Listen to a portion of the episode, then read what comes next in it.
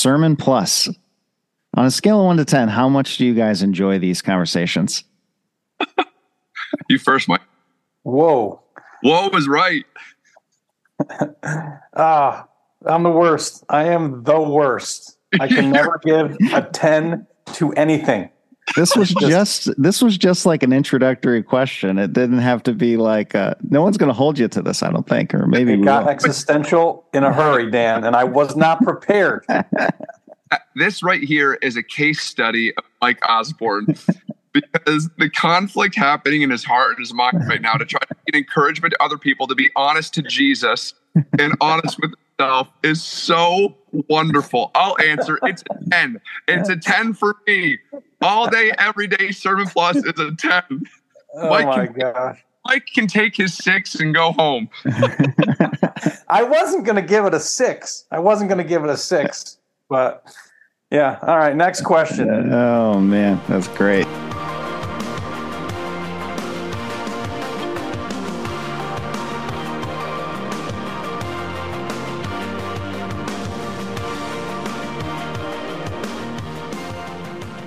Galatians 5, starting in verse 16, talking about living by the Spirit. Obviously, the you know very familiar section of the fruit of the Spirit. Pastor Dave, uh, take us through a recap from Sunday, and then we'll dig a little deeper. This is my favorite New Testament passage, hands down. A little fun fact about me. Yeah. 19 is my favorite chapter in the Bible. It's probably my favorite part of Scripture. Galatians 5 16, really through 26, maybe even through 6 1, um, which Mike conveniently left you that last verse. You probably pick up in verse 25, even of Galatians 5. Yep. Mm-hmm. But this this passage is just so real. It's like getting insight into the life of every Christian. We started talking about there's this battle for power happening inside of you. If you are in Christ, it is very real that you still have a present, lingering, dying sinful nature that needs to keep being put to death or, or treated or reckoned as dead. And that is fighting against the new creation in you, the, the work of the Spirit that is renewing the old self and seeking to make you become more like Christ. You know, you're being conformed to Christ, transform one image of glory, one degree to the next, as Second Corinthians talks about. And and it's just so it's so almost freeing because sometimes I think as Christians, we wonder, am I the only one who's struggling so bad with my old flesh still like this? And the questions of assurance and what am I supposed to do? And can I even be honest with this comes up. And so I talked about Romans 7. Paul, I mean, we can we can relate with Paul. And he's like, every time I want to do right, and I mentioned this is this is just copy and paste from Genesis 4. Every time I want to do what's good, their evil is lying close at hand. And so there's this war happening. But we talked about the, the beauty of Galatians 5 is not about how strong your flesh, your lingering dead self is, dying self. And it is very, very powerful. Make no mistake. The whole word of God talks about how wicked and depraved uh, your, your nature is apart from Christ, and then how deadly it can be in general. And so there's there's definitely warnings and talk about how powerful your flesh is. But Paul in Galatians 5 basically says, I see the power of your flesh and I raise you the dynamic, overwhelming power of the spirit. And we said this little thing on Sunday there is no more powerful force in your life than the Holy Spirit. If you are in Christ, that is so comforting. Look at all the vices, all the power of your old self that you see in Galatians 5 19 through 21. Take that list, add it all up, and on its best day, it doesn't even come close to how powerful the Spirit of God is that rose Christ from the dead and is making you into a new creation. And so we talk about this battle for power. We talk about the old self, the new self. And we said, okay, then what does it actually look like to change? And we gave two warnings that spiritual fruit, fruit of the Spirit in your life, evidence of Christ being formed in you, that spiritual formation. You, you don't produce fruit by behavior modification, extreme asceticism, incredible discipline that that stuff will not work that was the first warning the second warning is that spiritual activity or even use of your gifts and your abilities whether from common grace or from the holy spirit is also not evidence of the holy spirit um, nor does it really produce fruit, like specifically, more can be said there. Now, neither one of those are the primary way that you cultivate the fruit of the Spirit in your life. The way you do it, and this is where we landed, the way you keep in step with the Spirit is by crucifying the flesh. And so I gave that example, that powerful story from Piper back in the early 1980s about the dragon, you know, who was your old self that that you and the Christ went in with the sword of the spirit and slayed and it's laying limp on the ground and you look at Jesus and you're like is it dead? And he's like it it for sure is going to die. It's bleeding out. It's a mortal wound but no, it's not dead. And so you, you treat it as a tomb. You build up stones, and the the enemy is going to come and cause earthquakes in your soul to bring down those stones and cause the dragon to have convulsions to wound you. But you know you must be vigilant. That's Ephesians five one. Stand firm. That's the end of First Corinthians fifteen and six or uh, sixteen, I believe. You know, stand firm in your faith. First Peter five says, resist the uh, resist the devil, resist the enemy. Um, and so there's I think this really tangible word from Paul in Galatians 5 and verse 16 that if you keep in step with the Spirit, if you, verse 24, crucify the flesh and its passions, being in Christ, then you will not, no, you cannot, you won't do it, gratify the desires of the flesh. And so the, the big overarching theme is hey, if you are in Christ, the Spirit of God is in you and it's mo- the most powerful force in your life. And so have confidence when you address your old self and your and, and temptation and keep every day. You know, last week was keep believing. This week was keep keep killing the old man every mm-hmm. single day. Believe in Christ, crucify the flesh. Believe in Christ, crucify the flesh every day. Mm-hmm. Yeah, that goes along with a lot of these similar um, encouragements. You know, we've talked a lot about praying the Lord's Prayer, not my will, but your will be done. Um, that is a moment of crucifixion and resurrection, surrendering my will, embracing the living presence of Christ. You had a, a really good um, kind of rhetorical moment in the services when you were like, how many times do I have to kill this thing? You know, you asked that question very poignantly. Um, and, you know, I, my thoughts went to Paul in First Corinthians 15 when Paul says, I die daily. There's yeah. this, there's this daily surrender, uh, which again, what, which is you know we see it exemplified you know when did jesus actually die? Which is a silly um, it's a little bit of a trick question to everybody. So he obviously died on the cross but one could argue that the death happened in the garden. When he mm. said not my will but your will be done it was over. Ball game. That was it. And the actual crucifixion itself was just that relational dynamic between father and son getting worked out. And I think that's what needs to happen in our lives each and every day is we're saying, not my will, but your will be done. And then the actual playing out is essential. I still have to love my wife as Christ loved the church. I still have to process my money so that I'm not using it in a greedy way. But without that other battle happening first, uh, it can be really hard to to walk in obedience and be filled with the Spirit. So, um, yeah, that's great. It's it's kind of counterintuitive for us, you know, I think because when you hear the word death, you think of a one-time event, which yeah. is, you know, which makes sense. Um and you know, maybe um you know, the idea of putting to death is an ongoing, like you said, a daily situation. And so, you know, even in our physical um, realities, you know, we really separate things like sickness and injury from death, where really, you know, maybe if we carry this kind of, or maybe if we use the physical to help us understand that putting to death, it's like when I am sick, those are like previews of of yeah. death. Not not necessarily that I'm I'm dying and and at the you know at the end of that sickness I'm going to to die, but I'm experiencing the process of of breaking down and and dying. I don't know if that's I don't know if that's accurate yeah. or helpful. Mm-hmm. Yeah, Paul in Colossians three, he says in verse three, You have died. Mhm. You did die. That's the whole, the victory over death is sure. You have died. Your life is hidden with Christ and God. And then he immediately in verse four goes to basically the, the full experience and encounter of this. Verse four, when Christ, who is your life, appears, then you also will appear with him in glory. And then verse five, it says, So put to death, therefore, what is earthly in you.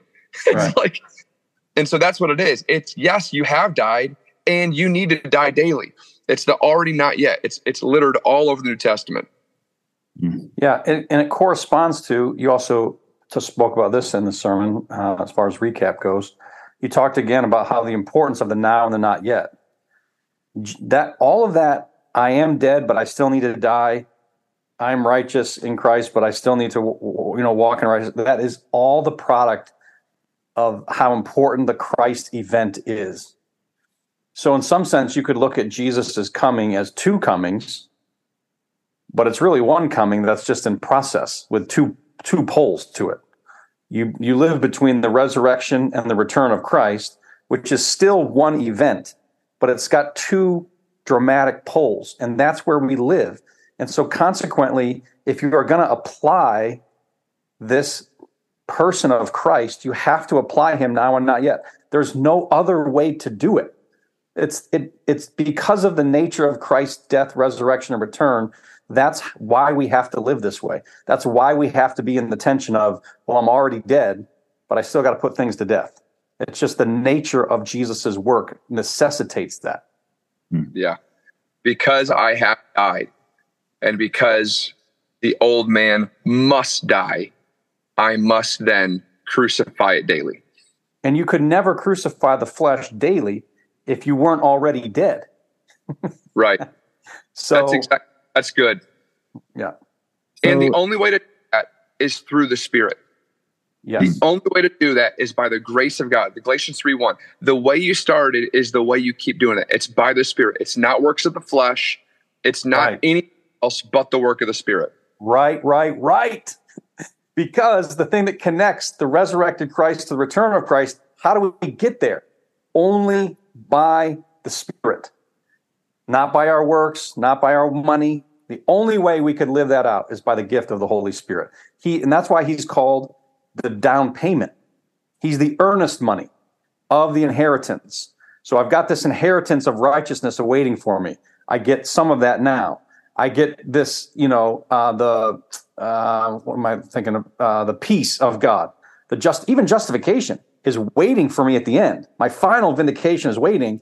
I get that forecasted to me now through the gift and assurance of the Spirit. So, hundred percent, yeah, Okay, so then what does that look like, Pastor Mike? We just talked about this. There are like these, almost like these, not, not necessarily stages, but there are there are different aspects to what it means to keep in step with the Spirit. If if that's how I crucify the flesh, if how Yeah. I crucify the flesh is keeping in step with the Spirit, talk to us about like the role of the law and wisdom in Christ, and then even um, a word on intuition.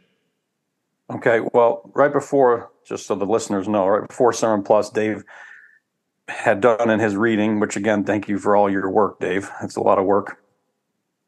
Some of the extra reading you've done, one of the guys commented that a lot of us think that keeping in step with the Spirit is kind of this intuition, like uh, going with our gut, which I think is hilarious. And that is, by the way, by the way, With your splanchna. Your splanchna, yeah, that is mm-hmm. definitely, I would say, part of what it means to keep in step with the Spirit. However, what happens is I think that becomes the primary way that we think about keeping in step with the Spirit. Right. And so, what I want to do here in the next just couple of minutes is just broaden that perspective out so that we can understand, I think, more fully, more robust what it means to keep in step with the Spirit. So, one of the things you see right in the very passage itself is that the Spirit, and I'm going to actually talk about this in this coming week, the Spirit helps us fulfill the true intentions of the law. So, in a sense, the Spirit is not against the law. The Spirit is fulfill- the law came in, and we just couldn't do it. Now the Spirit empowers us not to do something different, but to fulfill the law, which namely is love. And so, when we think about keeping in step with the Spirit, we need to be thinking about the Spirit enables us to fulfill law or Torah, which is the story of how the Bible and the world began. Think of Genesis, Exodus, Leviticus, Numbers, Deuteronomy. It's not just commandments, but the Spirit enables us to live out faithfulness to God's instruction, God's Torah. However, it's not the only category. You also have the wisdom literature in uh, the Old Testament. And the Spirit of Jesus, which is called, by the way, the Spirit of wisdom, enables us to live wisely. So a lot of decisions about money and marriage and relationships and friendships and all of those things, which are all over Psalms, Proverbs, Ecclesiastes, Job, all that stuff. The wisdom literature is then also animated by the power of the Spirit. So when you think about this is just basically an argument for the, the confluence of scripture and spirit. And so deeply immersed in the stories and instruction and commands of the Bible, deeply immersed in the wisdom literature and the proverbs of the Bible. Even the prophets, you know, the expectations and, and how the prophets kind of call us to faithfulness and predict what will happen if we don't. So those three big categories of scripture, law, wisdom, and prophets, are all ways that the Spirit speaks to us. The massive difference between Old Testament saints and us is that now the Spirit animates us to, to fulfill them. And the last and thing I would say, oh, before you get before you get to Jesus there, and by the way, this is what Paul says in 1 Corinthians 2, for example, in the wisdom. These things, this wisdom God has revealed to us through the Spirit. And then it yes. says, We've received not the Spirit of the world, but the Spirit who is from God, that we might understand the things freely given us by God. We impart Amen. these this words not taught by human wisdom, but taught by the Spirit, interpreting spiritual truths to those who yes. are spiritual, born again. Amen. Excellent connection the last category I would say is the embodiment of all that literature. Jesus said he is the fulfillment of law, prophets, and wisdom. And so we look, as you said on Sunday, to follow in his steps, following in the footsteps of Jesus. He's kind of the ultimate revelation. If we want to keep in step with the Spirit, then we need to model and shape our lives around the person, the work of Jesus. So once you have those categories, you know, again, that's not something you attain to, but as you're, those are things you're weaving and threading into your life as far as keeping in step with the spirit. And then you add to that, you know, kind of beautiful, broad picture of, of wisdom and, and knowledge. Intuition is definitely part of it. Gifts of the spirit, word of knowledge, word of insight, um, right. you know, uh, you know, something like that. Those things, you know, absolutely exists. The problem is we, yep. we just don't want to. We don't need to be exclusionary. You know, we don't need to say it's only this or it's only that. We can see that the Spirit's movement and work uh, is across all of those things. Uh, you know, yep. chiefly with, with Christ. Yeah, the tough part is I think uh, you know I'll, I can speak for myself, but most of the time my leanings of trying to keep in step with the spirit m- m- my flesh i don't i don't necessarily mean that like according to the vices that we see in Galatians 5, but just kind of my maybe even it's my laziness, honestly, for, for me. My, my primary w- way of thinking of being led by the Spirit sometimes is just kind of like this thing that's happening outside of me. I'm looking for evidence outside of me to tell like me what sign. a sign, a blowing the wind, a, a song I hear, you know, yeah, a movement in the clouds. You know what I mean? Like whatever it may be, I'm looking for some kind of external sign and thinking that that's the primary way the spirit of god is going to lead me. And the danger here by the way is if you are not like keeping a step with the spirit by seeking to fulfill the law of love through the spirit or you know understanding and having this the uh, wisdom of christ being applied to me as a spiritual born again person or i'm not looking at the life of jesus and, and following his footsteps if those first three things aren't happening i can't trust my intuition Mm. And that that's like that that's the dangerous thing. And people have made a lot of mistakes in life, myself included, by quote unquote feeling led by the spirit and throwing that term around like it just means anything when really it's just this false understanding of your gut or your earthly desires leaning in you and somebody who may not actually be kept keeping a step with the spirit and then you can you can fall into sin you can hurt people you can manipulate the work of god for your own advantage and selfish ambition so it's tough yeah, actually, one of the real practical things, you know, my wife and I are working through, you know, financial decisions like all married couples need to do. And, you know, you can throw in a trump card into that conversation and be like, well, I've been oh. praying oh. about this. Oh, man. I think the Spirit's leading me in this way. So, one of the very practical things that we do in our marriage is we recognize that, hey, we both have the Spirit here.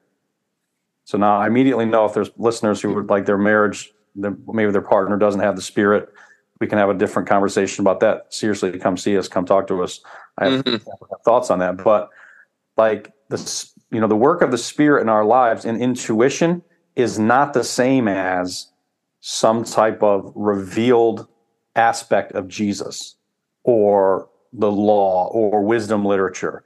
And so keep, you know, there ought to be a, a, an appropriate amount of humility. So I say things like, just very practically, I think the Spirit might be leading me in this way. And then that signals to Julie, like, oh, he's push he's trying not to be selfish because if i was being selfish i wouldn't be in the spirit and then it's like okay well you mm. at least pray about this i think this is from the spirit we disagree will you at least pray along those lines because it might be from the spirit? And that is how we handle the intuition category. Oh man. That like, is great. In living color like that's like literally that is like literally happening right now.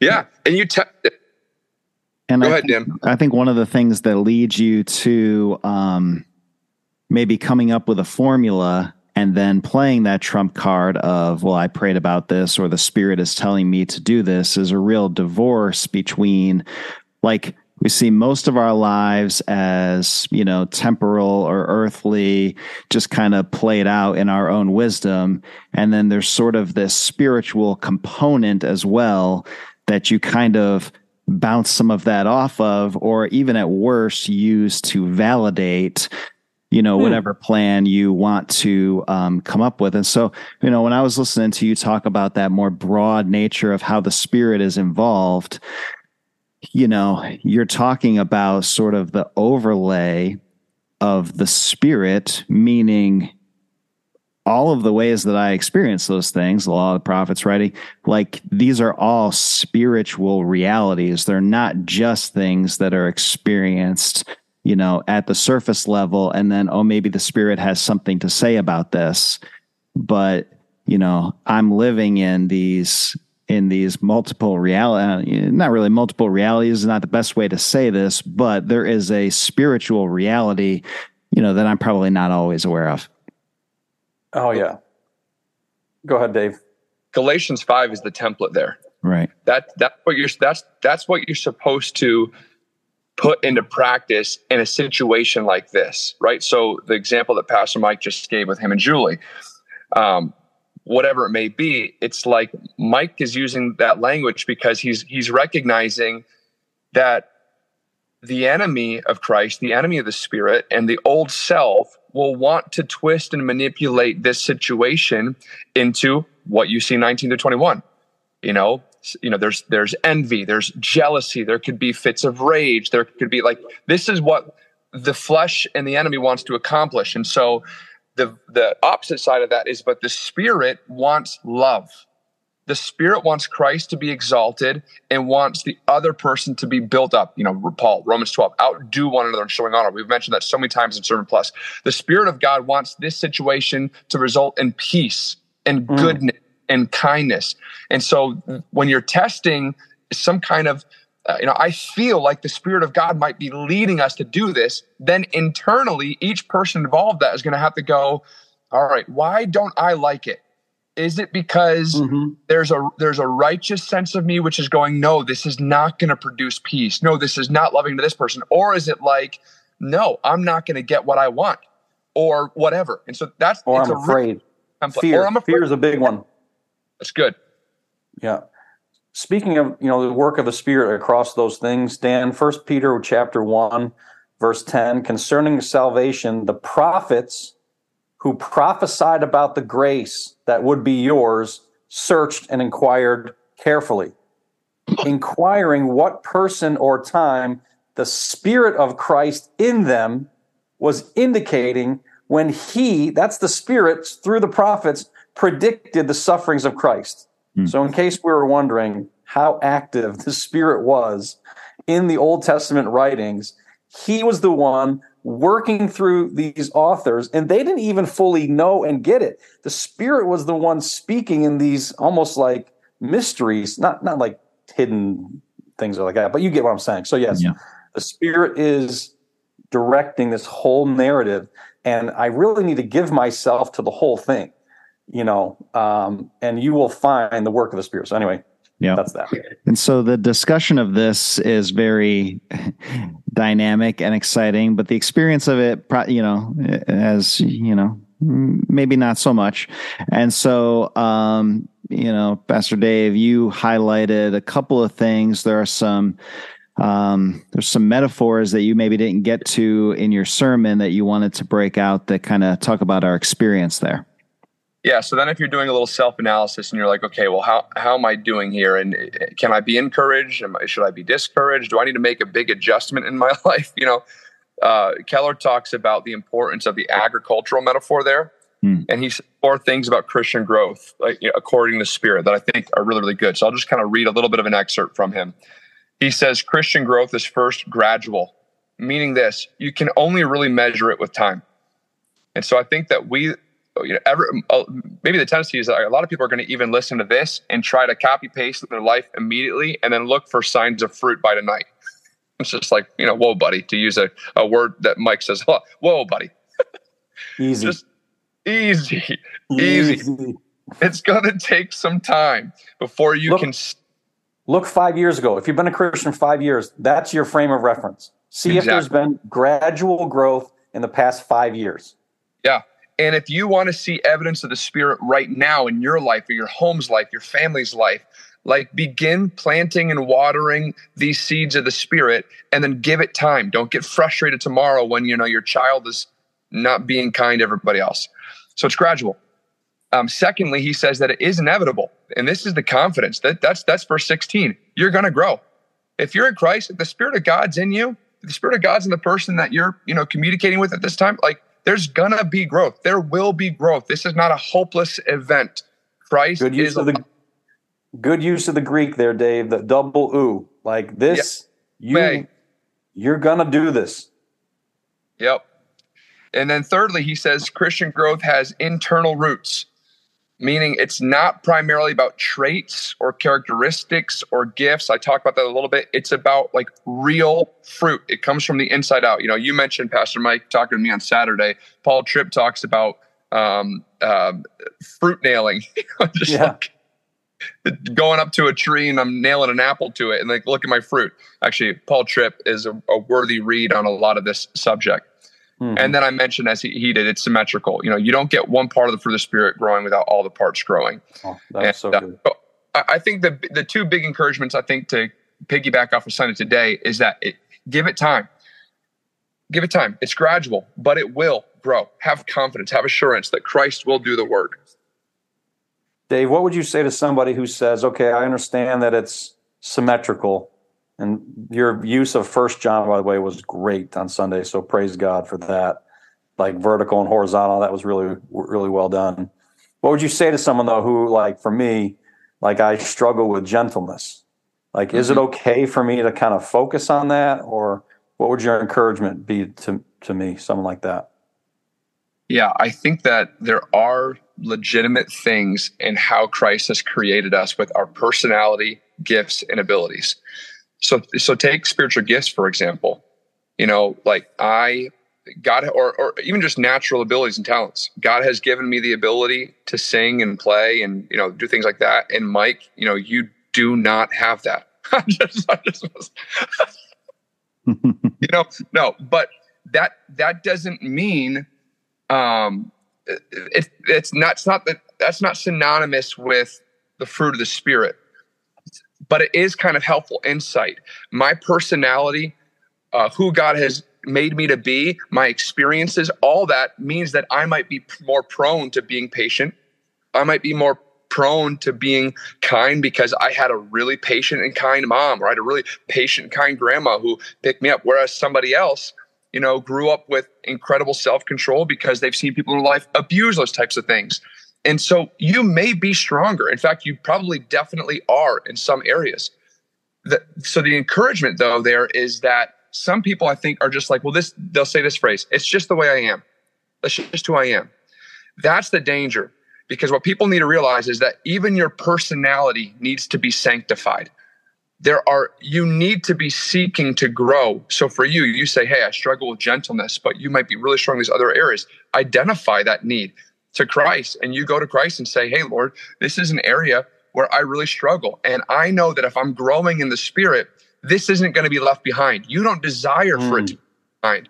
So, what do I need to do? What scripture is there for me? What kind of people do I see gentleness? This goes back to imitation and uh, sitting down with them. I was watching this thing about Tim Tebow, and Tim Tebow, his sophomore or his freshman year, comes into the Florida Gators and he finds the most uh, charismatic person on the team who has incredible influence, but he's also unbelievably disciplined. Everybody knows him on the team as being the most disciplined, intense person. He was also a big partier. Tim Tebow was homeschooled his whole life, missionary kid. So Tim Tebow comes on campus, he's overwhelmed, calls this guy and says, Hey, I want to start hanging out with you because I want to learn from you. And this guy thinks he wants that Tim Tebow wants to go to a bunch of parties and stuff, which is not what Tim Tebow meant. And so he meets up with him, and, and Tim basically says, No, you have influence, you have passion, and you have strengths that I don't have that as a leader I want to have. And so he began to follow this guy and learn from him in that area. And so it's powerful. That would be my encouragement. Don't give up. The Lord does not mean to leave aspects of the whole of, of, the fruit of the spirit behind. You may, because of experience and life and personality, be more strong in some areas, but be hopeful. You can grow and you should grow. You ought to grow, and Christ desires for you to grow. And so bring that before the Lord and press into it. Amen. Amen. It's great. It's been great.